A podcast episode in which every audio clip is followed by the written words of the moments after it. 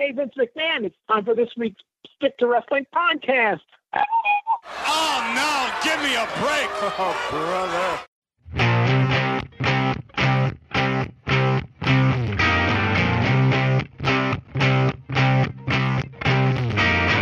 You got to fight for your right to listen to the Stick to Wrestling podcast. I want to thank the Beastie Boys for writing that song about their favorite podcast, Stick to Wrestling, where if you give us 60 minutes, perhaps indeed, we'll give you a raw bone podcast. My name is John McAdam, and I want to share a fun fact about Stick to Wrestling. Fewer than 70 episodes have been taken down due to me using racial slurs. I'm proud of myself over that. Like, by the way, my guest, another Beastie Boy from Brooklyn, laughing in the background. We'll, we'll speak with him in a moment. But I want to invite everyone to follow us on Facebook. We have a page where we talk about wrestling and all kinds of other stuff. Just ask to join and you're in. Follow me on Twitter. Put in the search John McAdam and uh, follow the guy with the Stick to Wrestling avatar as his avatar. One last thing, too, guys. Guys, Valentine's Day coming up. Don't do it. Don't all of a sudden find religion. Oh, I'm not going to let Hallmark trick me into buying my wife or my girlfriend a present. Don't be an ass. Buy her a present. Get her one of those Valentine's Day heart shaped pizzas from Papa John's. Those are good. Don't do that. She'll kick you out and you can't move in with me. Anyway, my guest, first time he's been on Stick to Wrestling, uh, he and I have really hit it off on Twitter lately really good guy. I have the feeling I'm going to be screaming at myself because the show, I, have got more than an hour to talk about with this gentleman. Brooklyn's own Brian Solomon. Brian, thank you for making the time. My pleasure, John. That thank you for the introduction. That was this is really, really um, an honor to be here because I mean this is one of the podcasts that I listen to every episode of. So i am a fan definitely, and and I've known of you uh, as we'll talk about, but I've known of you for a very long time, and well, so I'm I'm pretty psyched. Now, a big thing that has happened, uh, and I've, again, I've got so much to talk about to Brian about. Brian, you and I are now kindred spirits because we both have podcasts on the Arcadian Vanguard Podcast Network. Tell us a little bit about yours. Well, I first want to say that I really hope that you're not going to hold any kind of gimmick infringement grudge on me because we, we have sort of somewhat similar sounding names of our podcasts. Uh, yours is Stick to Wrestling. Mine is Shut Up and Wrestle. So, uh, you know, I, I, I, didn't plan it that way. It's just the, the title is based on a column that I wrote for WWE.com that got me some infamy about 20 years ago and kind of stuck with me. But um, yeah, I just started. I've got two, as, as we're recording this, I have two episodes that are out one with Stu Saks of Pro Wrestling Illustrated and the other with the Blue Meanie and I've got a bunch more in the can. So basically, it's a pretty simple premise. It was just my idea was just to do conversations about old school wrestling, and my informal definition of old school is, let's say, anything older than 20 years. I'm okay with talking about on there, and it's just meant to be casual conversations, which is why I've been trying to confine it so far to people that I have a relationship with and I know and I'm comfortable with so I don't have to kind of go in there cold and we could just sort of kind of shoot the breeze. So it's been going well and getting a good response and I'm I'm thankful to Brian Last for you know putting it on there. I was I was planning to just try to give it a go and do it independently on my own and see what happens and you know because I had been on the 605 in September and I thought, well, maybe I'll try to build off this and he when he heard i was doing it he reached out to me and was like hey what you should do it on arcadian vanguard and i was like i wouldn't even have presumed you know so thank you for the invitation I, I, I was in the same boat. I'm like, I'm getting a, a, an invitation to be on the Arcadian Vanguard podcast network. This is insane. Blue Meanie, along maybe 25 years ago, writes to me. He's like, "Can I get a bunch of Bret Hart stuff from you?" And my response to wrestlers was always, you know, yeah, and you know, I don't want your money, but what I what I'd really like is an autographed picture saying, John, thank you for the tapes, you know. So I send him a bunch of Bret Hart tapes, and I don't get the pictures right away. And I'm, I was kind of used to that. You know, sometimes you got them, sometimes you didn't. And I would say like four or five months later, Blue Meanie sends me this stack of Blue Meanie pictures, like about 10 different ones, more than one of each, all signed. And he was like, Yeah, I was just waiting for my new pictures to come in. I was like, Dude, thank you. He's the nicest guy. He really is. I, I got to know him when he was at WWE. I, I didn't know him all the way back in the ECW days, but I mean, like, every you know we've been trying to connect for so long I, I was telling him my sister go i'm sorry my daughter goes to college in Philadelphia. And so I'm there now and then. And so, you know, we've been trying to connect, but it never quite works out. And so uh, I'm I'm glad that he agreed to do that. It was just uh, he was really laid back and totally comfortable. And he liked the fact that you know I didn't want to really talk about ECW because that because I feel like that's what everybody talks to him about. He's probably done a million interviews about it. I said, I want to talk about your fandom. I want to talk about like you growing up. I know you were a fan. I've seen those pictures of you with like the Hart Foundation and Randy Savage and with your acid washed vest and everything. Let's talk about, you know, when you were a kid, what did you like to see? You know, so I, I tried to make it different, you know? That's what I try to do. I've got someone hopefully lined up coming on soon that's actually really well known. Uh, it's it's still in the maybe process, but like that's how I hit that person up with, you know, look, we're not going to talk about the usual stuff. I want to talk about something different. But anyway, Stu Saks, this is going this might make you laugh. To me, he is still or was still one of the new guys in the Pro Wrestling Illustrated slash Bill Apter magazine factory because I started buying those magazines in 1976 and then he came on in 79 so he was permanently branded into my head as the new guy, even though mm. he's been there for 40 something years. Right. And I think he, oh man, he didn't become the editor in chief until I want to say late 80s. So he's maybe there like 10 years by the time that happened. I think. That sounds about right. And you know, let's let's be honest, 10 years is a long time, you know, especially when you're working somewhere. I'm just so jealous because I think about it, and unfortunately, it's not the way that PWI is today. Uh, no. But in those days, it was a place where it was like a workplace, you know. And I, I am just jealous of the idea that you. I mean, I kind of did it with WWE magazine, but it's not the same because you're, you know, you're part of this giant corporate entity. But I, I thought it would be so much fun to just your job, your full time nine to five, or as Stu said, like 10 to four job, five days a week, is making wrestling magazines. I mean, eh, with a bunch of people. You know, the way it is today, it's it's really just one guy. It's uh, in the office full time. It's Kevin McIlvaney, who's the editor in chief now, and he's the only one there. And everyone else is freelance or you know submitting stuff from home, and just their their payroll is down to nil. And it's just not the way it was in the old days. And and I I would have loved to have been there then. I mean, the the my mind was blown when Stu said that they would play Strat-O-Matic baseball in that office. I mean, you've already got a dream job, and now you're playing Strat-O-Matic with Bill Apter, and I have so many questions about like how that whole thing went. It's phenomenal. but you know, I, I want to say really quick, and not to totally hijack, but since you you mentioned Blue Meanie buying tapes from you and things like that, I just want to say and you've probably covered this ground before, but I have to briefly put you over on here. So I really want to do this. But for people that are too young to remember, or if you just weren't a wrestling fan at the time, there was a time long, long ago before the Peacock and WWE network, before the internet, even before anything, where we wrestling fans were desperate to see the stuff that we couldn't see or the stuff that we missed. And the name John McAdam, I'm just going to say, for fans that were into that kind of stuff, was a legendary name because that was the guy that you could get this stuff from. And I remember when finding you online, basically in the early days of the internet, and just you know, a, a just real old school like mid 90s wrestling website, right?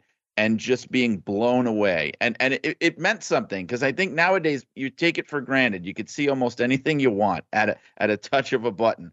But in those days, it was mind blowing to be able to say, "Holy!" I don't know if I could say that word on this show, but "Holy cow!" Like I, I, I think I want to see like some Memphis wrestling from 1985, and I think I'm just gonna like pay some money and some tapes will be delivered to my house. Like that, that was uh, a very big deal at the time. So, so thank you, John, for playing that role in the lives of so many fans back then. It you you have done us a service. Well, uh, thank you for putting me over. And if ever you want to have me on your show to discuss the subject, I would be happy to accommodate you. That would be great. Yeah, we should do that. All right, because uh, recently I've had a couple of conversations on Twitter that have kind of uh, shaken my me- jogged my memory. There's the word I'm looking for. Kind of getting out of it in like 88 and 89 and how I jumped back into it in 1990 and you know when the website first started. I mean, and I didn't care. I was like, you know, okay, usually if I'm out with a uh, wrestlers or whoever, you know, I, I'm cool about not, you know, asking them to give me too much information or acting like I'm all of a sudden their best friend, so they need to tell me everything. And when I put the website out in 95 or 96, I mean, I just like spilled everything. Okay, here was the real story behind that. And just, you know, no kayfabe whatsoever. And I mean, but eh, at that point, no one was kayfabing on uh, anymore. It was, you know, that was gone because now we have the ability to communicate with each other. And I think that, you know, if we had that in the 80s, it would have had the same effect. Right. And what was happening around that time, um, and I know I'm a little bit younger than you, but I mean, from my experience, by the time the internet got started, let's say those early years, like mid to even late 90s, it was an explosion of information. The difference was, you know, we always knew. I mean, I, I, speak for myself, but a lot of fans always knew that wrestling to some degree or another was a work. You know, we understood that we weren't watching the Olympics. You know what I mean? We got it. But we didn't fully, or at least I didn't, people didn't really get the nuts and bolts of what was happening. We wondered, we speculated, we debated. We didn't know how it was done. We didn't know the the whole backstage kind of element. We may have heard rumors here and there on hotlines and late night radio shows and things. But what happened with the internet was it was a confirmation of what we knew and it really broke down the details. And that's when I really felt like I learned so much. You know, I was in my maybe early to mid 20s and I really start that's when I really got it was before I went to WWE and I really started getting exposed to you know the lingo and the and the terminology and things that it was really kind of putting a fine point on what I already knew, you know, from when I was a kid. Miller Lite in 1989 put out a survey. They surveyed exactly a thousand sports fans, and they asked a bunch of questions. And one of the questions they asked was, "Do you think pro wrestling is real?" Brian, out of the thousand responses they got, what do you think the result was? Like, just give me a guess. I think it's probably higher than somebody would would think and that I would think. But I'm gonna say, oh, maybe like how many thought it was how much thought it was real? Maybe like a third? A Brian, the the the answer actually it couldn't possibly be higher. Out of a thousand fans surveyed, a thousand fans said it was fake. Oh wow. wow. And I mean I got I got that that information live from Dave Meltzer, so I I do believe it. One thing I always knew about wrestling, like someone asked me, I don't know, mid 80s, like, how do they decide who wins? Do they flip a coin? Do they arm wrestle? What happens? And I'm like, it's like the Rocky movies. It's like you build up to have that big match, and you know, Rocky beats this guy, Clubber Lang beats that guy, Rocky beats a bunch of guys, Clubber Lang's mean to Rocky's wife, and there you go. Well, it's funny you mentioned the Rocky movies and Stallone because he got wrestling. I mean, he he was a wrestling fan. He understood the psychology of booking wrestling, and you could see the fingerprints all over the Rocky movies. I mean, especially the later ones. You know, it's like it's booked like wrestling. He was he was very smart about that. But you know, it's funny, like you were saying, how the you know 100% of the people that that Miller Lite polled said that they were sure wrestling's fake. The question I have is, I don't know if you'd get that same number because that's general population, right? I don't know if you'd get that same number if you polled actual wrestling fans at the time. I think the feeling I used to get from going to shows and from being around fans was that it was there was definitely a significant minority of fans who thought that they were watching something real, even in the 80s.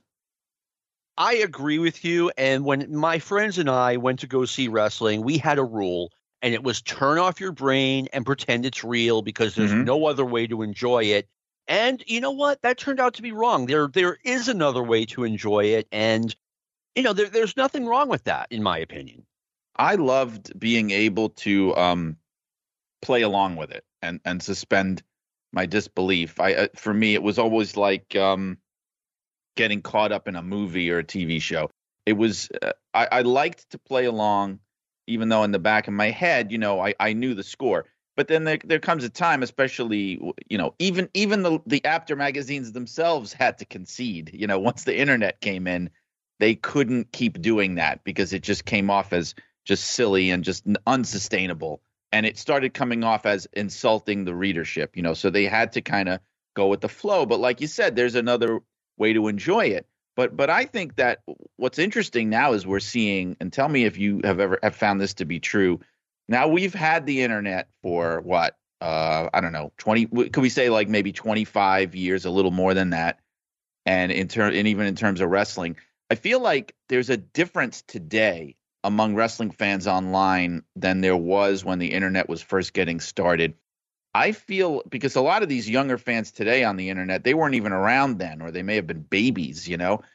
I feel like when the internet first hit and was smartening fans up, I feel like it was a much smarter fan base than what you have now. I, I think now, because it's been around so long, I actually think there's been kind of a, almost like a reversion in a way where you have a lot of young fans who even though they don't realize it, but they're almost acting as if they do believe it's real in a weird, strange way. And they're even doing that online on social media.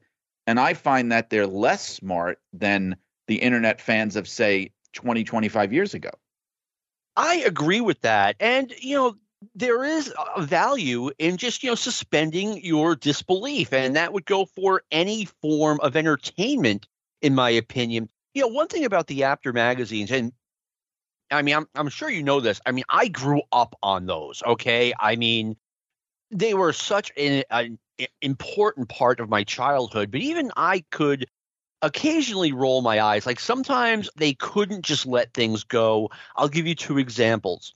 Eddie Mansfield appears on 2020, and, and Jim Wilson as well, and they expose the business. The only thing they really exposed to me was blading, and I kind of suspected that. But like they instead of just not saying anything, they make up a weird story about how Eddie Man, you know, who would do that? Who would cut themselves? And Eddie Mansfield's just, you know, bitter, and I've never heard of Jim Wilson. And w- another time when the Sheik and Duggan got arrested together, driving together down the New Jersey Turnpike, talk about exposing the business. And again, instead of just ignoring it, they make up some crazy story about, you know, Duggan wanted to give Sheik a ride because otherwise he wouldn't appear at the arena, and Duggan wanted to have the match, so he drove him. And I was like, oh God, guys. I didn't even know that they addressed that stuff. I didn't get my hands on those magazines until probably the early 90s. I, I didn't even get to them in the 80s.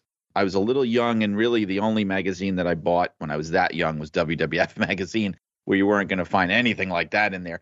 But I'm surprised that they would even bother addressing that. It's just, it's, it's really unnecessary. Like you said, they could have just ignored it. But I, I do remember as a kid, I think I was in maybe fifth or sixth grade when that Iron Sheik and Hacksaw Jim Duggan thing happened. That was a very big thing for little kids. Let me tell you, I, I don't know, unless you were a kid then, you may not understand it. Like it was legit. I mean, every boy my age was watching wrestling. And in school, we were talking about that. I mean, it crushed us. I mean, there was a, it did a lot of damage, a lot. And, and, and there were a lot of kids that stopped watching because of that. And I know that's anecdotal. That's my own, you know, memory of it, but I saw it happen. I wow, that really surprises me. I Yeah. mean, I'm talking about 10, 11 year old boys. You know what I mean? I'm not talking about grown grown men. no, I'm, I, I'm talking about kids whose hearts were broken. They couldn't believe. It's like I said, it's like you kind of knew some of this is phony or whatever you want to call it, but having it pushed in your face like that, you know, Hacksaw Jim Duggan, the American hero, and he's in a car, not only in a car, he's getting high, you know, with the Iron Sheik, the guy that he's supposed to hate. And it really messed this up.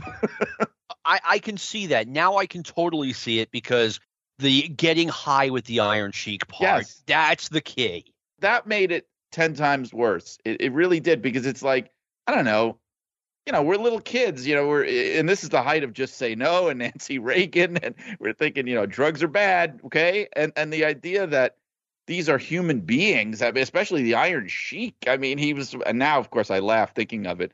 But as a 10 year old boy, you're thinking the Iron Sheik is is taking drugs? Like what? And of course, now the, the idea of being shocked by that, you know, but I was 10 years old. So No, I, I, I totally get it. I had no idea at some point that any wrestlers used any kind of drugs. I, I couldn't believe it when Gino Hernandez died of a cocaine overdose. Like he's a professional athlete. He, he can't do cocaine. I'm in, Right. I'm in my twenties saying this. now I um I was a Mets fan as a kid in the mid 80s, so sadly I was very much exposed to the idea of professional athletes doing cocaine because I think that uh, I think that the I think the baselines at Shea Stadium in the mid 80s were just cocaine. Oh man. I was a big Mets fan as a kid growing up in Jackson Heights. It was a, a tough transition.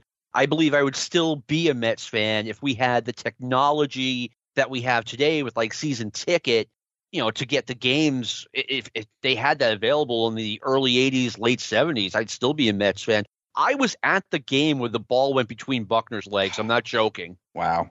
That's great. I was watching it at home with my dad, and I remember it was very late because I think I was in like maybe seventh grade or, or yeah, I would be in sixth or seventh grade.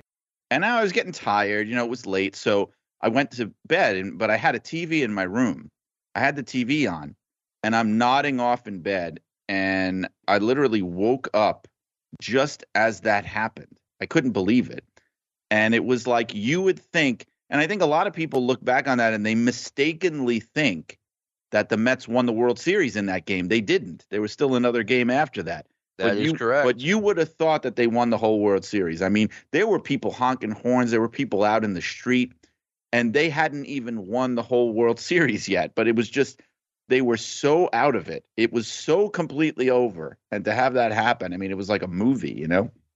I too watched it on television, and you're saying, wait a minute, you said you were at the game.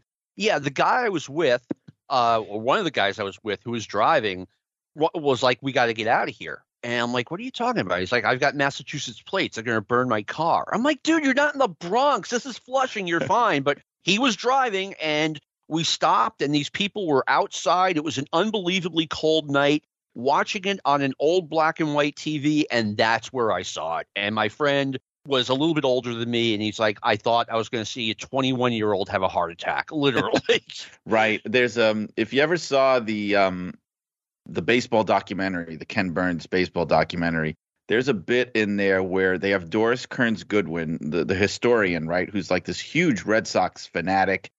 And she was talking about how she's watching the game with her kids, and that happened. And she was so emotionally wrecked. And her kids are trying to console her, and they're going, Mom, Mom, you know, look, they're, they're going to try again next year. And she's thinking in her head, like, you poor children, you don't understand. It's been 70 years, right? I'm not counting on this ever happening again. I, I can't count on us ever getting this close again, you know? no, I mean, just getting to the World Series. I mean, Right. it's been 11 years since the Red Sox have been to the World Series. Brian, let me ask you a question. You worked for the WWF, but their magazine division. You said you launched the SmackDown magazine. Yeah. I mean, I am so curious. How did you get your foot in the door? I mean, that seems like just a giant wall to climb, and you climbed it, man. Yeah, it's you know, it's crazy. It was it was not I, I mean, it was pretty weird how it happened because it was the most pedestrian kind of thing. I, I had just gotten married. I was working at, at a, a job writing, you know, kind of like reference book publishers. It was not the best paying job, and I'm looking for something a little better. And my wife points out to me, she goes, and this is in the days of the New York Times classified section on paper, you know, Oh yeah. and she's like, look at this. And they literally had the WWF logo, the scratch logo, in the New York Times classified column, just advertising that they needed a copy editor, right? So I'm thinking, okay, what the hell? You know, I'll give it a shot. I applied. And out of all the jobs, I mean, I was applying to tons of jobs and they got back to me. I mean, I'll, I'll never forget getting that call. Like, I can't even put it into words because here I am. I'm, I'm at that time, I was 25 about, and I had been a wrestling fan since I would for more than half my life. And um, it was it was surreal. Like I went to a series of interviews they put me through because what I learned later was they were looking for a copy editor for not for the magazines but for the creative services department, which is the department that does things like they they design stuff, you know, like they design merchandise, they design the ring skirts, they design the banners, they have graphic designers there. And so I applied to that. And what I discovered later was I actually didn't get it. There was someone who got picked ahead of me. But then they discovered they needed a second copy editor. And it was only for that reason that they called me back.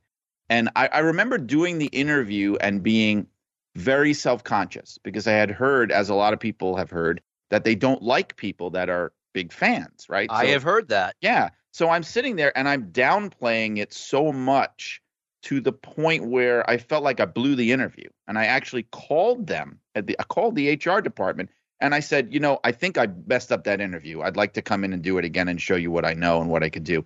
And they brought me in. It was my third interview. And I I balanced it. I basically said to them, look, I'm gonna be straight with you. I've been a fan since I was a kid. I, I have a very strong knowledge of this product. You know, I've been following it a long time, the entire industry. I've been following it since I was a little kid. I am not going to be running around the halls trying to hit people with a steel chair or or making signs Ah. and being a complete mark. I need you to understand that I'm a professional. I've already been a professional writer for a couple of years. I have a master's degree. Like, you know what I mean? Like I can I can bridge both of those worlds. And I think they liked that. And I started out, my foot in the door was I was a copy editor, which is essentially a proofreader, right, with a fancy title. And I was doing it in the magazines and for creative services. And the bluff was, and if my old boss Barry Werner's listening now, I'm sorry. The bluff was I had never been a copy editor before in my life. I knew Oh. nothing. I knew nothing about proofreading or copy editing. The only thing I knew about it was that as a writer, my work had been proofread by other people. So I was able to see what they were doing. So uh, here I am faking it for about nine months. And they discover, my bosses were like, this guy knows a lot about wrestling. He knows his stuff and he's a writer. Why don't we make him a staff writer? They had a writer who was leaving. And by late 2000, uh, you know, I was there a little less than a year they made me a staff writer and just from there thankfully back then i don't know how it is now but they in that department look we had a really good department head at that time his name was barry werner he had been the sports editor for the new york daily news and he was a great boss because he believed in cultivating people from within which a lot of the people there don't believe in and so he really built me up i went from in very quick order, like from year to year. I went from staff writer to senior staff writer. Then they had then the managing editor of Raw and WWF magazine left the company. So they basically split the position. They gave they made me the managing editor of WWF magazine and another guy I worked with, Aaron Williams, became managing editor of Raw. And here I am. I'm like by the end of 2003, I'm the managing editor, which was essentially the person running the day-to-day operations of the magazine. I'm the managing editor of a magazine I was reading when I was 12 years old. That is WWF. that is fantastic. I mean, that really, I think I wish I had been around to advise you at that point because I would have said, you know, hey, I am a big fan of this product. I think I know a lot about it. But at the end of the day, to me, this is a job, and I am going to, you know, and I am going to be a professional. Right. I, and I think that's what they were looking for because I can only imagine the stuff that they had to go through in some of these interviews. I'm Oh, not yeah. I'm not defending them in their kind of snobbery against wrestling fans, but but I can see how as an HR director, if you've been through enough of interviews with people who have zero qualifications, you know, but are just huge wrestling fans, it's probably enough to drive you nuts. So I, I could understand that a little bit. Oh yeah, I mean you hear stories like uh, the Ramones were trying to find a bassist, and guys would show up for the audition like, "Wow, I can't believe you're I'm meeting you guys," and they don't know how to play the bass. So I'm Right. sure that happens everywhere.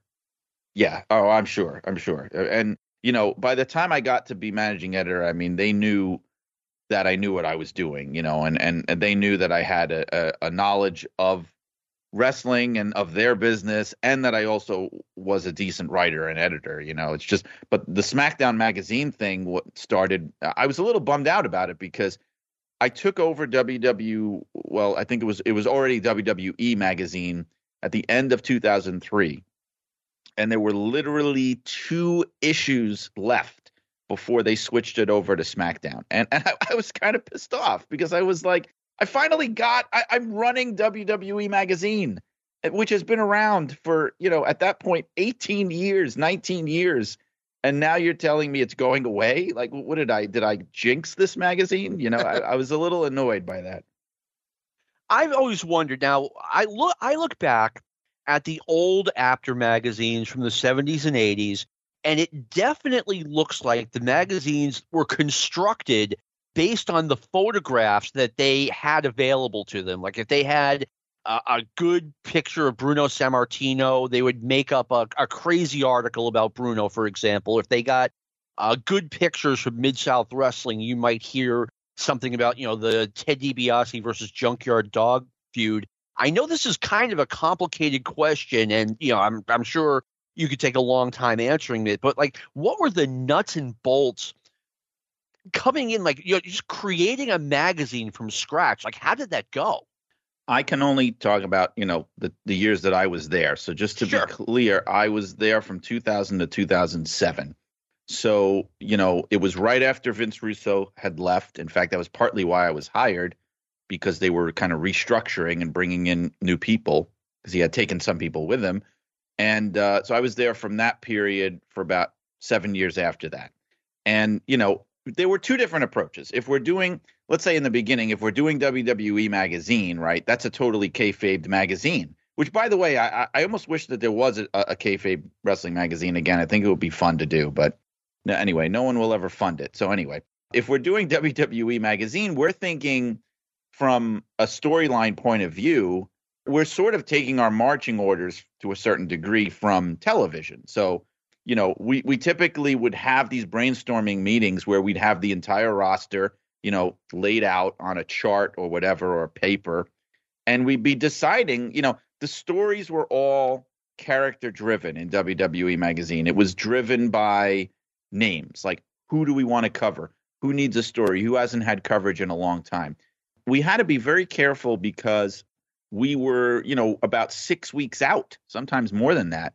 So you couldn't get too specific about storylines and and sometimes even who was the champion. You had to be very ambiguous about because you never knew if they'd still have the belt by the time the magazine came out. You know, that got a little better when Shane McMahon was running our department a little bit later because he, you know, he was more plugged in so he could tell us, you know, oh, it's safe to refer to The Rock as, you know, WWF champion because he'll still have it by the time this comes out. But we had to be very careful and we tried to have fun with it. You know the stories in wwe magazine it was almost like doing creative writing. We were trying to come up with fun scenarios and and and vignettes and things that were still somewhat tied in uh, to what was happening on tv for raw magazine we had a little more freedom and that was a magazine i was very proud to be a part of because when it started and this is not a knock but the original vision of raw magazine when vince russo started it in 96 i think it was very it was like attitude before there was attitude. It was very it was built around sex and violence which you know i have no problem with but it was intended to be kind of a mature audience wrestling magazine. And what we did after he left was we kept it as something for mature readers but we made it less sensationalized and less exploitative we tried to make it more like a, a human interest magazine like you know, real stories with the superstars about their lives, about their background, about their interests, stories about wrestling history, stories about we were, you know, we were allowed to mention other promotions and things. And we would do it in a way where we weren't completely breaking kayfabe. We wouldn't talk about, you know, uh, planned outcomes and things like that, and and knowing who was going to win. But we would allude to certain things, like we would allude to how guys would change personas and how they would be repackaged and how their TV personas weren't the same as their as their real life personalities. We were allowed to sort of bend the kayfabe a little bit. And what wound up coming about, and this, if you look back at it, it's like the it's a period from about 2000 to 2004 or so. That Raw magazine is an amazing publication. I will put it up there with any wrestling magazine that's ever been done. It was very unique and very high quality, I thought. That is good to hear because I think everyone should be as proud as the quality of their work as you just expressed. And with that, I'd like to step into a project that you, I think, very recently completed. And the book is going to be out in April. You did a biography on the original Sheik, Ed Farhat. Yes, I did. It's called Blood and Fire The Unbelievable Real Life Story of Wrestling's Original Sheik. And yeah, it's out April 12th. Um, I, I, can't believe it. It's I, I first pitched the book in June of 2019 and I started working on it in November of 2019, and I feel like it took my life over, and it's been oh, it's of course, like two and a half years. If my wife never hears the word Sheik again, I think it'll be too soon at this point. But it's been a journey. It's incredible. And now, what inspired you to pick the Sheik as your subject matter in the book? Well, there were a few things. So I I had been fascinated by Detroit wrestling for a long time because I felt like it was a territory that doesn't get talked about too much anymore. And at the time, and when it was hot, it was, you know, possibly the hottest territory in the country for a handful of years, you know. And I feel like like it went away before the McMahon expansion, so it sort of got forgotten to a certain degree. And so I always had it in the back of my head. I wanted to do something about Detroit wrestling. And then the Sheik, of course, you know, he was the, the nerve center of Detroit wrestling. And then when, when, when I did my last wrestling book, which was called Pro Wrestling FAQ, I wrote a profile of the Sheik in the book because I did profiles of all major stars of the past. And I just became really fascinated with his story. And what shocked me was that he really was and is the only name I could think of at his level of fame and notoriety and influence, especially from his era, that has never had a book written about him. I couldn't think of a single person that was bigger than the Sheik that had never had a book done. And so I felt like, well, I got to fix this. I have to be the one. I have to be the one to do it, you know. And and I mean, I I understand why because he was so incredibly secretive, and it was a lot of hard work. Because I mean, there are no interviews out there. There's no shoot interviews with the Sheik. So it was hard.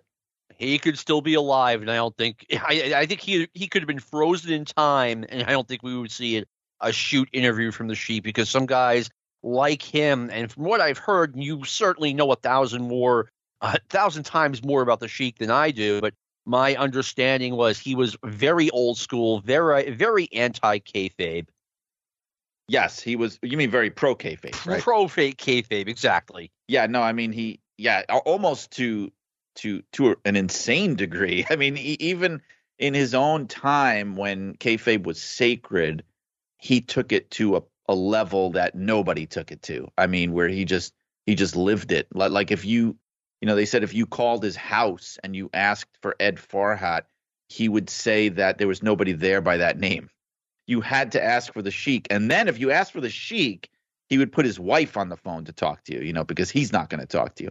And it, it was crazy to me. But what was also interesting, though, was peeling back the layers because you have to realize that a lot of that is also mystique.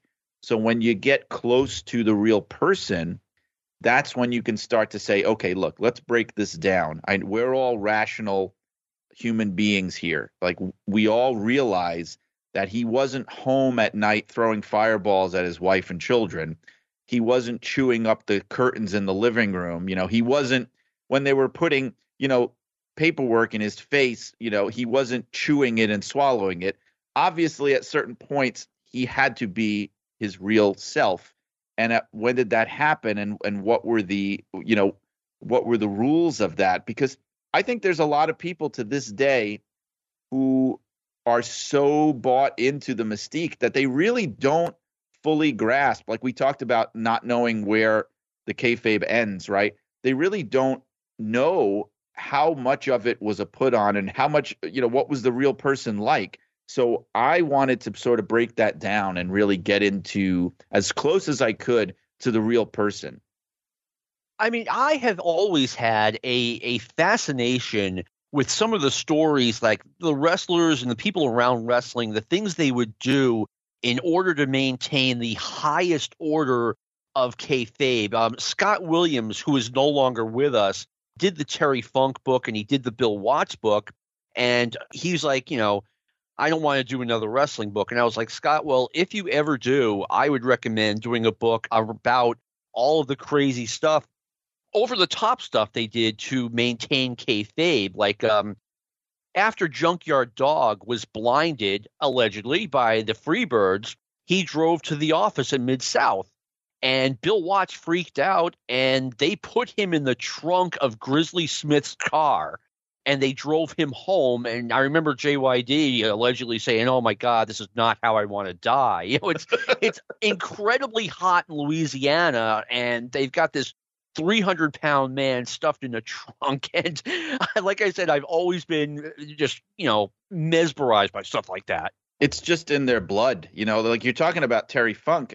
I interviewed Terry for the book.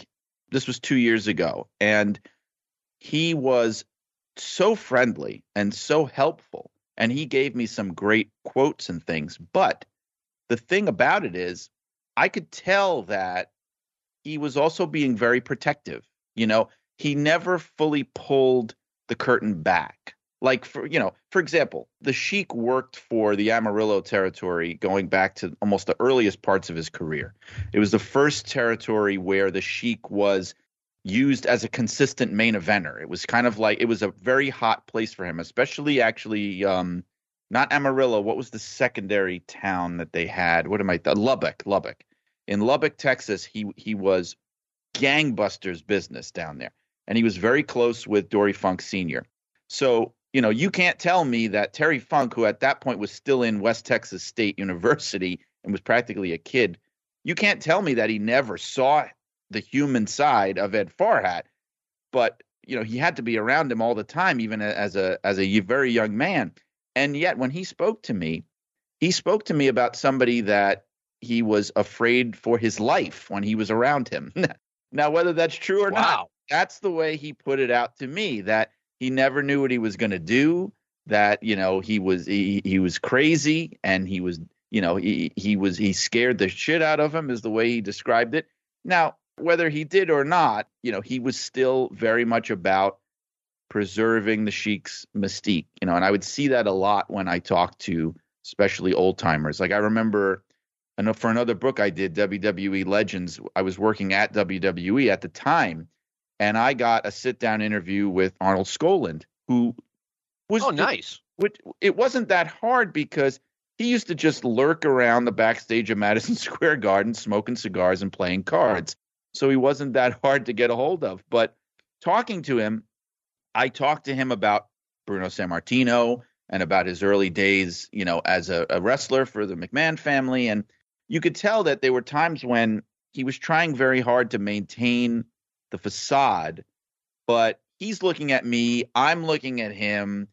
He knows that I'm probably somewhat smart, but he doesn't know to what degree. And there are times when I could almost feel like he's telling me things that are clearly kayfabe things, but he almost looked like he was embarrassed to say it because he could tell that I was too smart for that, but he still couldn't bring himself to be totally forthright. So he was like he was talking to me about scouting opponents for Bruno and things like oh. that. Right. And he's looking at me and he knows, he knows that he had to know that I, I I know he's working me and he's he has this sheepish look on his face, like he almost as if to say, "Look, kid, I'm sorry, but this is the way I got to communicate with you. So this is the way it is." Uh, and and that's the way a lot of those old timers were. They just would not let it go, for better or worse. No, and and that's the world they were brought up in, Right. and you know that that's happened to me with wrestlers, and it's like you know I understood it. It's like you know he's saying what he's got to say, and it, it's cool. That's it. Yeah, I mean, and, and part of it too was he knew he had to toe the company line. He really was a company man, and um, you know, like I was talking to him about his early career, and the WWE version of wrestling history is that Jess McMahon, you know, Vince's grandfather, was basically, you know, at the same level of importance as Vince Senior and Vince Junior, which is really not true. You know, in the old days, in the in the New York territory, back in those days, in like the 40s and early 50s, and you know, Jess McMahon was a fairly minor player. He was a local promoter who got his talent from the booking offices of of Rudy Dusek and and Toots Mondt and people like that. And and you can tell that when I was talking to Arnie Skaaland, he was he was trying to toe the company line, but he knew the real score. And and and he would tell me things like, well, you know, confidentially, Rudy Dusek was really the guy in charge of wrestling in New York. You know, Jess was not really that big of a deal. And you could feel like he's he feels like he's telling me something that he's not supposed to be telling me, you know? He kind of was, to be Yeah, honest yeah. with you. Uh, but yeah, I'll tell you what. You have two other books that are available to be purchased now. One of them is WWE Legends. Can you tell us about that book? Sure. That was my first one. And, you know, that one was actually produced through WWE and published by Simon and Schuster back when they had WWE had their publishing deal with Simon and Schuster. And I pitched it when I first started there as originally it was going to be a trading card set. And my idea was to do a set of profiles on the major stars of the company except pre national expansion, basically pre WrestleMania, pre Hulk Hogan. I wanted to cover the major stars of that era because I felt like they really were forgotten, especially by the company. And here you're talking about this is like 20 years ago when they really didn't do as much with history back then as they do as they do now. And they initially thought the idea had no merit at all. But a couple of years later, when the, they brought the Hall of Fame back and they were doing more nostalgia stuff, they actually decided to do it as a book. You know, and in, in those days too, I was I was benefited by the fact that s- the, the the deal with Simon and Schuster was that WWE had to put out a new book every month, every month. So they were kind of running out of ideas. So they were like, let, let Solomon do that Legends thing he wanted to do, whatever the hell that was. It'll it'll, it'll get us through next month, you know. So A It- book a month? What? a book a month. yes, a book. But that is why you would get things like, you know, the book of road stories or the book of, you know, JR put out like three or four different cooking books oh, because dear. they they just had to have a book every month, you know, and the, I think William Regal got a book and just like there would be so many there was a glut of books at that time but but i'm glad because i got to do a dream project that, that i never thought they would okay and the whole time I was doing it, I kept thinking somebody's going to take notice of this and they're going to cancel the whole thing. I could just feel it coming. They're going to be like, why the hell are we putting out a book about people who wrestled, you know, 30, 40, 50 years ago? Who cares about those people? Like, I was waiting for that and it never happened. I, I, I got it under the radar and I got it out and it's out there. WWE Legends. I'm, I'm proud of that one too. Now you said this is um, you uniquely uh, wrestlers before the expansion, so before like January 1984. Obviously, the biggest name was Bruno Sammartino, and if I have my dates correctly, this was during a time when Bruno was absolutely not cooperating with the WWF. If I'm correct, there, like, was Bruno in the book, and how did you manage to navigate that? Yeah, Bruno's in the book. He's in the book, and um, again, it was. I don't know, John. I wish I could tell you it was like a miracle. I don't know. I just got this thing through. I don't flatter myself. I really just think it was because they didn't think it was very important, and I wasn't very important. They knew it was, you know, it, it wasn't like the Rock's book or Mick Foley's book or Stone Cold's book. It wasn't a book that they thought was going to sell huge amounts. They weren't paying that close attention to it. I, I think that's really all it came down to. Because I think if somebody was paying close attention, they would have gone through the book from cover to cover and dictated to me who I could and could not include. And none of that happened. Absolutely nothing like that happened. My only rule was this uh, in order to keep it under control, My rule for who to include was because there's a lot of crossover uh, and overlap. You had to be a, a major star in the WWF territory, already established as a major star pre 1984. So even if you went beyond 1984, like someone like Greg Valentine, let's say, or you know Sergeant Slaughter, if you were already fully established pre 1984 as a major star, you got in the book. And the other rule, especially if if your if your most important years were pre 1984, you got in the book. So for that reason, like for example, I did not include somebody like Tito Santana because even though he was there before 84, really his most solid years as a single star were 84 and after. So I, I didn't put him in. The other rule was you had to have been mainly, primarily made a star from your time in the WWF territory. So that's a reason why I wouldn't have somebody like Dusty Rhodes in the book. Because even though he was a major star pre 84, WWF was not the main place where he had made his name. So I did that to sort of also keep it under control, you know, keep it under a certain amount of people to put in there. I mean, you mentioned Tito Santana. I, I'll bet you know there's a couple of people at least who are going, you know, oh no, Tito is a big deal. Look, I was at the Boston Garden when Tito Santana won the Intercontinental Championship. I know I've said this before, but my friends and I could not believe that you know the title had actually. We didn't believe the title had actually changed hands because number one, they didn't change hands in Boston. And number two, Tito Santana at that time was not that big a star. Like his job before he got to the WWF, he was a middle of the card guy in Georgia.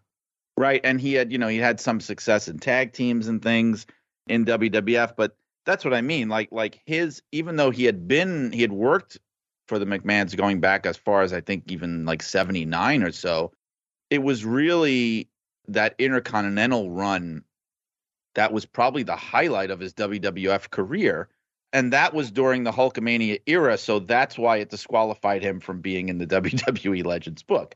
Otherwise, someone like him would have gotten in the book. But I think that that Boston Garden change with Savage and Santana, correct me if I'm wrong. I mean, I think that was kind of the end of, other than the Diesel thing, that was the end of house show title changes, basically.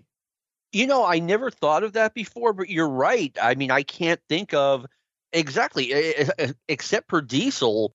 Like all of the title changes took place at either WrestleMania or one of the other pay per views. I hadn't thought of that. There'd be a handful. Like I remember in the '90s, uh, they they may have done one or two little tag title changes, and I think even within the past decade, or they I think they actually did like a U.S. title change at the Garden but I mean, what I mean is, I guess the the era of regularly changing titles at house shows pretty much ended with the Savage Santana thing. Yeah, they did something with Money Incorporated, and this right. is when, uh, yeah, when they like switched the titles a bunch of times to tell you that, hey, if you go to a house show, you might see a title change. But really, by that point, I mean that I thought that was a futile effort. It was now and is now primarily a television product. And really, there's nothing wrong with that. No, there isn't. But I used to suggest it all the time when I was working there because they would always be talking about how to get the house shows up. And I would always say that, like, why don't you every now and then do a title change? Or even better than that, every now and then, even why don't you shoot an angle just once in a while? It doesn't even have to be a big main angle. Do something now and again just to give people the notion of, hey, you never know what could happen. Something might actually happen. And I think they, you know, I almost feel like house shows are inevitably headed towards death. But I think like that's something they could even do now if they wanted to boost it a little bit. No, I, I agree. I mean, I, you know what? I don't think the house shows are ever going to go away, at least, you know, permanently. They might turn into just on the weekends thing, but my understanding is A, if you have few enough of them, then people will come out to see, you know, the big television stars in, in a, a smaller city. And number two, my understanding is they move a ton of merchandise. Yeah, and but uh, I feel like they don't. Uh, the, for, I mean, one of the major benefits of the house shows too is that it gives these guys a chance to work stuff out.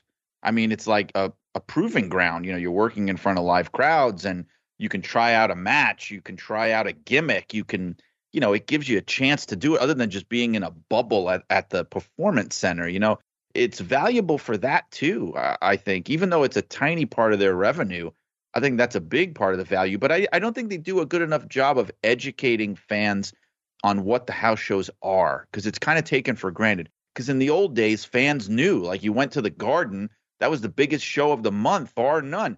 Fans don't have that concept now. So, you know, I've talked to people, A, I've talked to people who aren't even aware that WWE does shows that are not on television, you know, casual fans. And B, I've talked to people who were very casual fans who would go to a house show and be like, what the hell is going on? Where's the stage? How come there's no promos? Why is it just one match after another? What is this? Why is the lighting weird? It sounds crazy to us, but it's because if you think about it, there's no no messaging out there as to what these shows are. You know, about 30 years ago, me and some of my friends were hanging out with Jim Cornette, sitting under the learning tree with Jim Cornette. And Jim was talking about like why he felt WCW was not successful. And he was like, you know, if you were a big baseball fan and you had season tickets to go see baseball, you'd go see it all the time because it's a sport.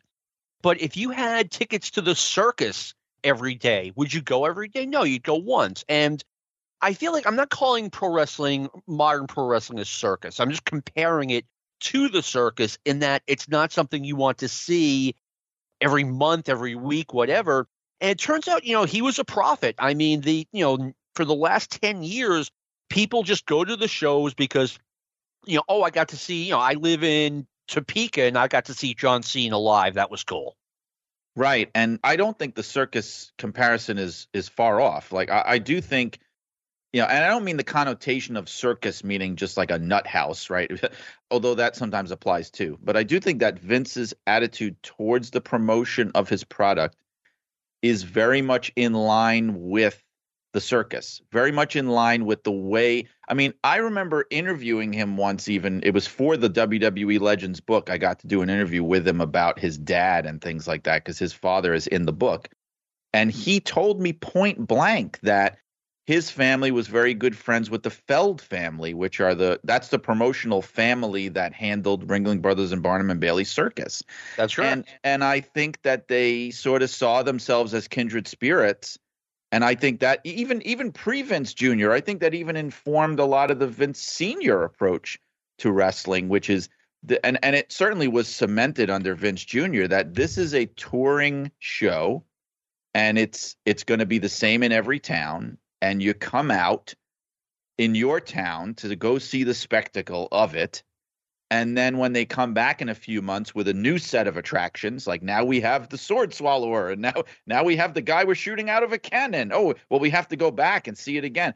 Like that was his approach. It, it was not, like you said, the approach of I am a sports promoter. It was it was very much I am a promoter of spectacle. I agree with that. And you know what? It I'll best compare it to a concert. You know, if I had uh who's my favorite performing artist? Let's say Elvis Costello. If I could go see him every night, I wouldn't do it. But like, you know, or, or would I watch him on TV every night? No, even if he did different songs, I wouldn't do it. But you know, I'm I still watch all of the Patriots games. I still watch about 100 Red Sox games a year because it's a sport. And, you know, like I said, I'm not trying to be insulting by comparing it to a circus. It's like any other entertainment event.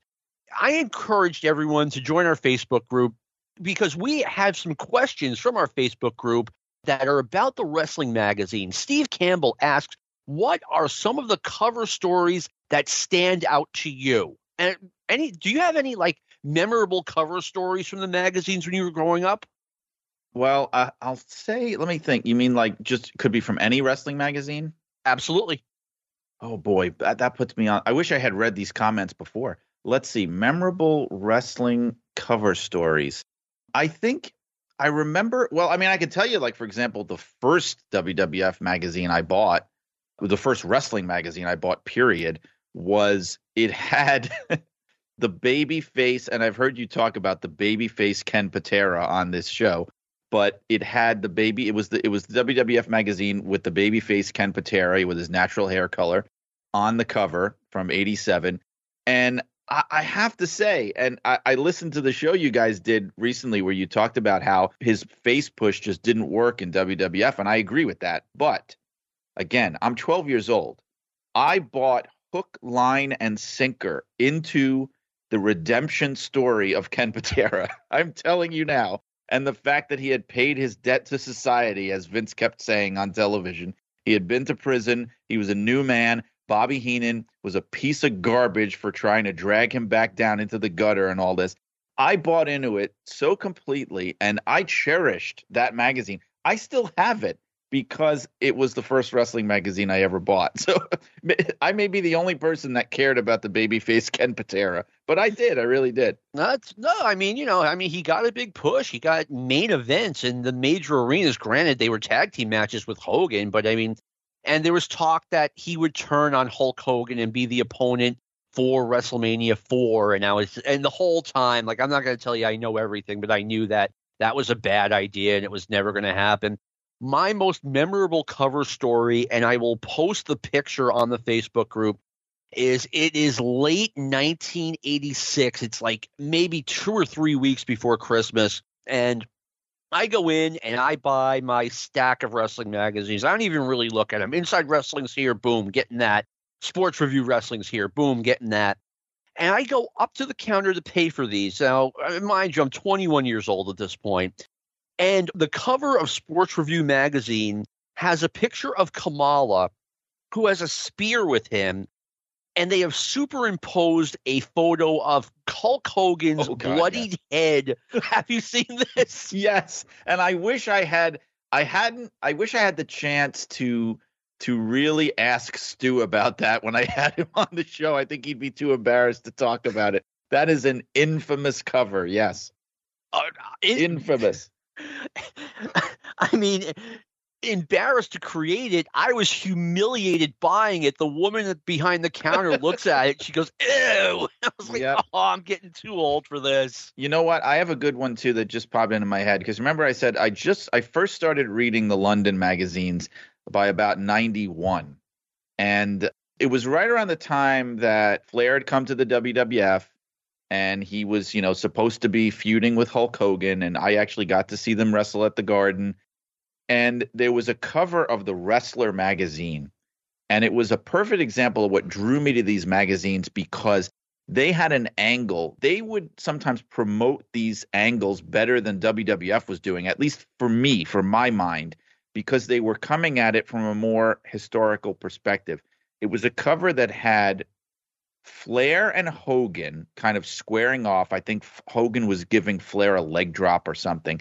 And in the background, there was a silhouette of Roddy Piper and the the angle of the story was Roddy Piper giving his views on Hogan and Flair having faced both of them, you know, throughout his career and his experience of, of being in the ring with them. And something as simple as that, it gave the angle so much more depth than even what they were doing on television. That that's what I loved about those magazines, especially the the you know the independent magazines like like the the PWI family of magazines is that they would do stuff like that and I remember eating it up especially because you know I didn't grow up with Crockett so I didn't really know a lot about Piper wrestling Flair in the old days and you know and and and even talking about Piper and Hogan even though it had only been 5 or 6 years in the past when you're 16 17 years old that's that already feels like ancient history and I thought it was really cool that they were drawing on all that stuff and bringing it all together in this story. It was it was something that really turned me on to wrestling magazines. All right, detour, because if I'm doing my math correctly, you were about 15 ish when Ric Flair came to the WWF in 91. I was yes, I was 15. Yeah. Okay. As No, I'm sorry. No, I was 16. 16. Okay, good. I've had people tell me that they were right around the same age as you. They were not fans of JCP.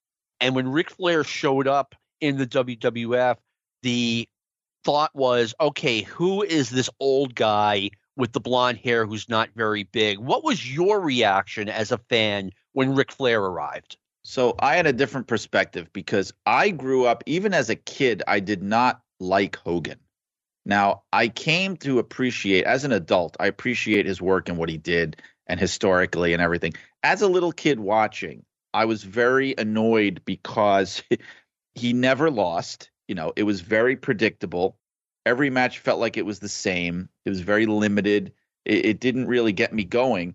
And so I would actually get fascinated by what I would hear about people like Flair. I, I had heard of them, the Horsemen, the you know, the Road Warriors and things. I had heard those names, Lex Luger. I didn't know a lot about them. It was very exotic sounding. You know, I couldn't even really I couldn't even see them on television because I didn't have cable. So I heard, you know, from kids at school who had cable or somebody that read in a wrestling magazine. It was like, you know, these urban legends of these wrestlers that were not in the WWF. And the story was they were better than the WWF guys. That was the way that I got it fed to me that, oh, these guys are legit down there. Like they're really doing it. Like these WWF guys are cartoons. And so by the time I'm 16, I'm a 16 year old boy, and you have that attitude where you want to be edgy, right? And that's why you always get those fans that like to cheer for the heels and you want to be contrarian. so so my attitude was, "Oh, this guy, this guy is going to take Hogan to school." Like that's the way I looked at it. It was not like what you're describing. I had friends that were like you're saying where they were very skeptical of Flair, but I was very excited to see Flair come in eh, because I had heard so much about him so much excited that I really did feel like as good as it was, it did not live up to my expectations. I was hoping for more. I was I was hoping for that big money Hogan Flair feud. I was hoping for Flair to be able to get to do more than just be, you know, kind of the chicken shit heel and Gorilla Monsoon making fun of him on commentary and you know, he doesn't get to come out in the suit and the sunglasses and everything like, you know, they they didn't quite stick the landing. But I was very excited to see him come in. I was excited as well because Flair had been in the NWA for so long, and you know I wouldn't have run out of things for him to do, but they did. But anyway, Steve Generelli asked John slash Brian, so Steve figured out who my guest was going to be this week. I would love to know when the zenith of wrestling magazines was. Like, when did they sell the most? I have no idea. Do you know this, Brian? I would have to say because it's a it's a favorite topic of mine, of course, because I was in wrestling magazines. I I've tried to learn so much about it, and I've talked to people in the industry. I've I've talked to Norm Kietzer and Lou Sahadi and you know and and all the Apter and all those all the London magazine guys. And the impression I get is probably the hottest period for wrestling magazines would be from the late the 60s into the early 70s. That feels like from the conversations I've had with people where you would have like a dozen wrestling magazines on the newsstand every month. It was just this booming business where, you know, similar to how wrestlers were able to find so much work back then going from territory to territory. You had so many photographers working. They were able to go from territory to territory and place to place and sell their photos to so many different magazines because it's like you said in those days the magazines were very photo driven they were built around the photographs. But that's the feeling i get. That era where it was like bruno sammartino was a hot cover personality the sheik was a hot cover personality. That time period seems to be and and people may totally know better on this than me but from everything i've been able to learn that was when they were really selling the best it's been over 40 years, and today is the day I learned that the man's last name is pronounced Keitzer. I've been calling it Keitzer since the 70s. But uh, anyway. Well, you know what? I was too, but I talked to Les Thatcher, and Les Thatcher pronounced it Keitzer. And, I, and Les Thatcher worked with him on magazines. So I'm thinking Les has got to know how this man's name is pronounced. So I'm going to say Keitzer from now on because he did. Okay, that makes sense finally, we have a, a question for Mark Matsuo. John, have you met anyone from the magazines and what were they like? I want to get this in. I met Bill Apter and Craig Peters right before the New Jersey Meadowlands show on May 29th, 1984, and they were the two nicest people I have ever met in my life. We were at a restaurant. I see them come in. I'm like, wow, Bill Apter and Craig Peters They come over. Hey, you guys want to have dinner together? I mean, we're two 19. You know, I was with another 19 year old kid, and they just couldn't have been nicer. And I will never forget that. I will never stop being grateful for that. How about you, Brian? You've met everyone, I bet. Well, yeah. Well, Bill is amazing. He's fantastic. I love him.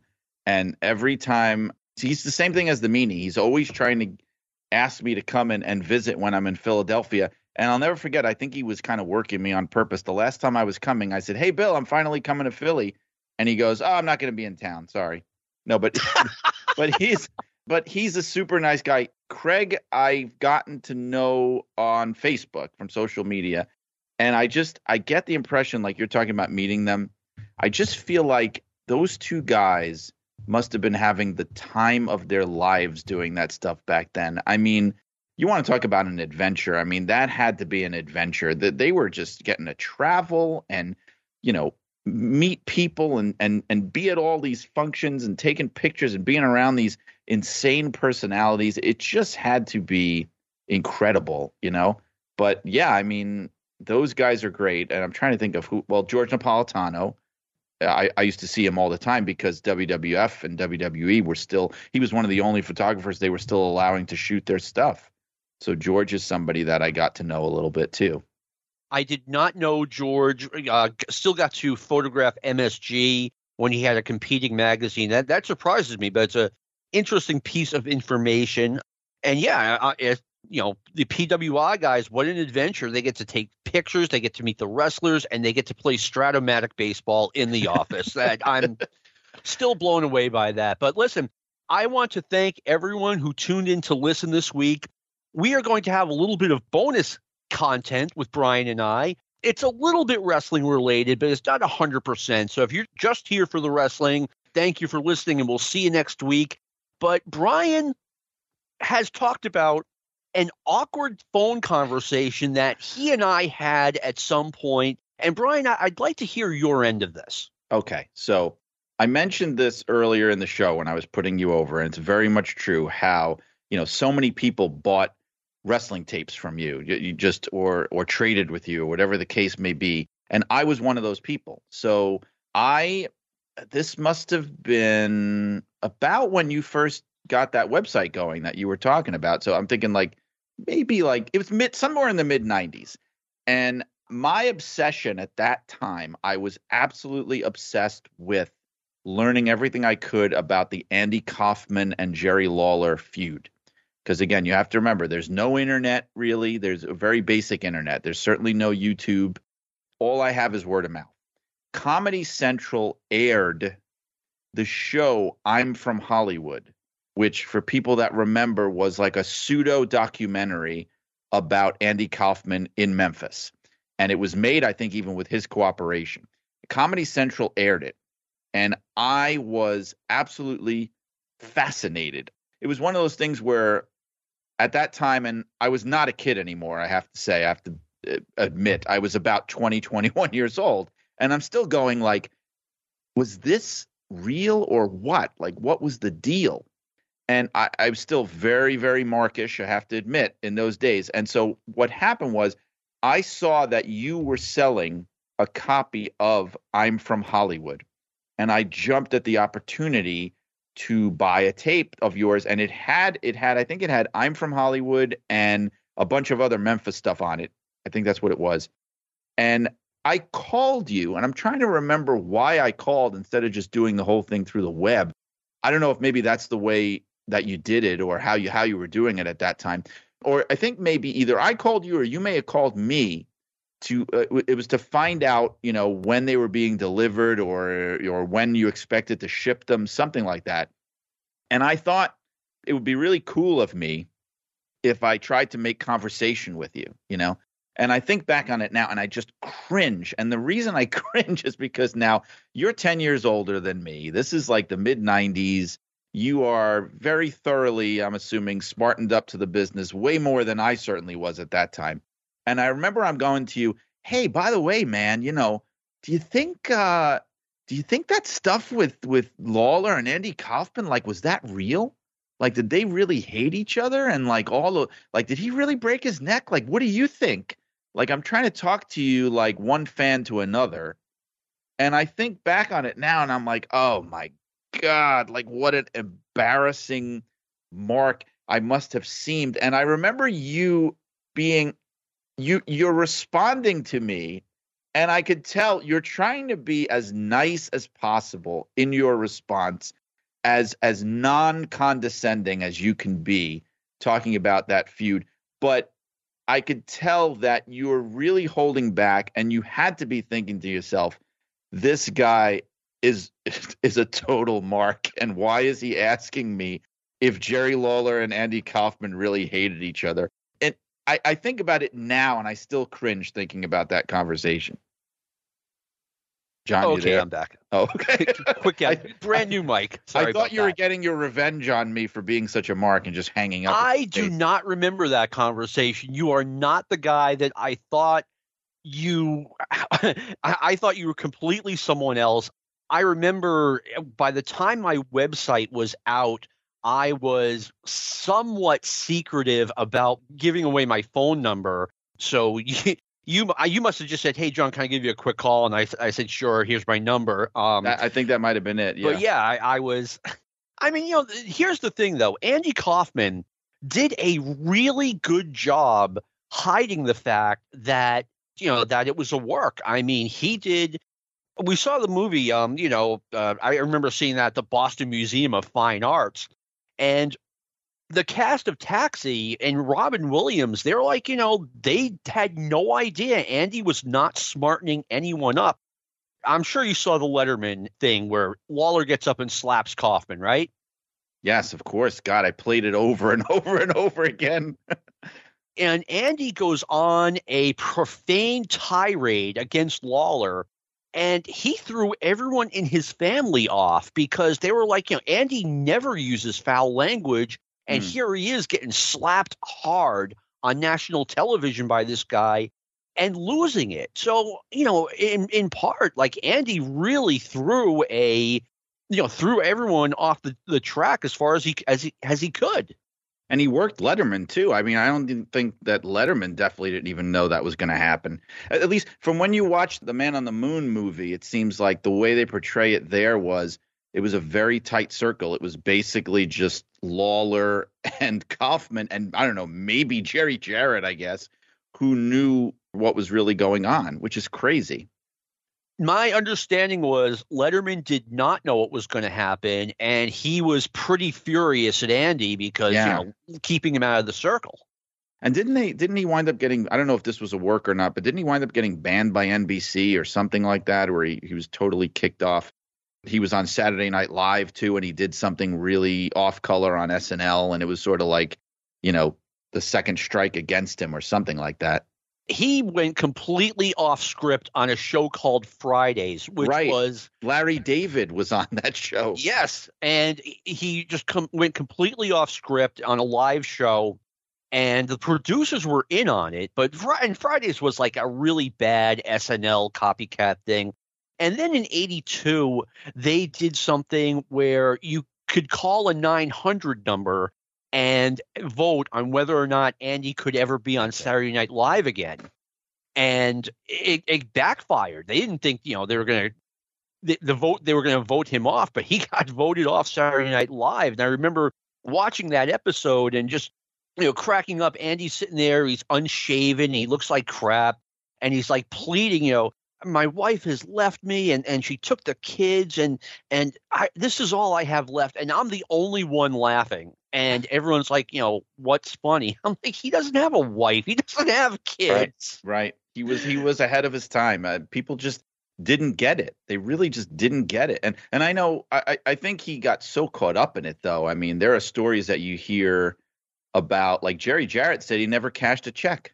Did you ever hear that story? I He said heard that story. He never cashed a single check and he was working the house show circuit like these little podunk towns and it's wild when you think about how he threw himself into it. I know I've even heard that the people that were close to him from Taxi, like his showbiz friends, like um, you know Judd Hirsch and Tony Danza and people like that, they never liked when people would bring that up in interviews and ask them because they would always say, I, I really don't want to talk about that because I feel like it really destroyed my friend Andy. Uh, he got so sucked into that world that he sort of lost his mind a little bit. And it makes you wonder like, obviously, it's an angle that he was working, but it seemed to kind of really take over his mind to a certain bizarre degree. Yeah, Andy was a weird cat, uh, yes. to say the least. But I guessed wrong. I, I thought I spoke with you. I spoke with you, and I, I, had the wrong person. I'll, I'll tell this story, and I'll wrap up Stick to Wrestling. Back in 1992, okay, I would get a call from someone, eh, you know, from people. My phone number was out there. I was doing that to, you know, hopefully uh, sell more tapes, quite frankly. And I had a big weekend ahead of me, right? I had a second date with a girl on a Friday. I had the NCAA uh, basketball tournament on Saturday. WrestleMania 8 was Sunday. And Monday was my fantasy baseball draft uh, in a dynasty league and the final game of the NCAA tournament, right? So Friday, I take this girl on our second date. And by the end of the date, she's my girlfriend. I took her to see Wayne's World. You know what kind of effect that has on women, right? Oh, yeah. Oh yeah, so, the, the, the, same as Monty Python. It's just yeah, turns so, them on. Exactly. So she says to me, "Well, I'm your girlfriend tomorrow, Saturday night. What are we doing?" I'm like, "Uh, well, I have plans with my friends. We were going to uh, watch the basketball tournament, and I invited her, and she's like, "Oh yeah, sure. You know, love to meet your friends." And it's a Saturday night. We're hanging out watching the game, and my phone rings, and I pick it up, and it's someone wanting to talk about wrestling tapes. And I'm like, yeah, can you call me back this week? I've got people over. And this guy just completely bulldogged me, like, you know, wouldn't peacefully get off the phone. And finally, I just say, look, dude, I got to go. I have people here. And he's like, well, I wanted to talk about a really expensive custom tape I wanted to get from you. I'm like, call me this week. Thank you. Bye. And I was, and when I heard you Monday talking to Lou, you had mentioned something about a custom tape, and I was like, oh no, this is going to be Brian's. It was nowhere near as bad as Boy, I thought it was going to be. I'm and, glad I'm not that guy. I'm, uh, my story is way better. I'm glad I wasn't that guy. I'd, I'd be super embarrassed. I was just glad that you didn't condescend to me. You were you were very kind on the phone and really never made me feel like I was an idiot, even though I think back on the phone call now and I think I was an idiot. But anyway. Uh, you know what? I, I think Kaufman did just did a really good job as, you know, as we've all said, just, you know, confusing everyone. His own family was thinking, okay, this is real. He just got hit for real on TV, which he did. And, you know, he went completely out of character. And and you're right. You know, Andy, yeah, he just kind of went into a pile of weird over that. I don't know. It ruined his career in a lot of ways, I have to say. I mean, if I separate myself from how great he was as a wrestling heel and how it was such a great angle, it kind of contributed to ruining his his his his regular showbiz career. No, I remember reading. I mean, when Andy died, Andy was not he was not in a good place. I mean, a lot of people didn't like him. He had been off television for a while. He was offered uh, a tryout for a role in some new show, and he, you know, everyone knew who he was. He, he thought he was going to walk in and get the role, and he got turned down. I mean, his, you know, people talk about, oh, if Andy had lived, if Andy had lived, he might be another Andrew Dice Clay. Yeah, no, no, you're right. I mean, sometimes it's like it's like what they say when when when we lose people like like Jim Morrison or Jimi Hendrix and Janis Joplin you don't get to see them. You, you, always remember them at the peak of their powers. You know, you don't get to see what happens later on when they he, turn into Ted Nugent or something. You know, oh, that's a that's a good one. And with that, I'm going to wrap up this week with Stick to Wrestling. Brian, thank you for coming on. I knew I was going to have more questions than time, but I can't wait to have you back. My pleasure. This is just as great as I thought it would be. I, this is a great conversation. I, I love getting Northeast Gen X wrestling guys together. Me, you, Brian Last. It's a great combo. I love it. Well, you guys are way younger than me, but thank you. And uh, I want to thank everyone for listening. I want to thank our producer, Lou Kippelman, for all of the great work that he does. And I want to thank Arcadian Vanguard and Brian Last for giving me this podium every week. And we'll see you guys next week. Once again, this has been a production of the Arcadian Vanguard Podcast Network. This concludes our podcast day.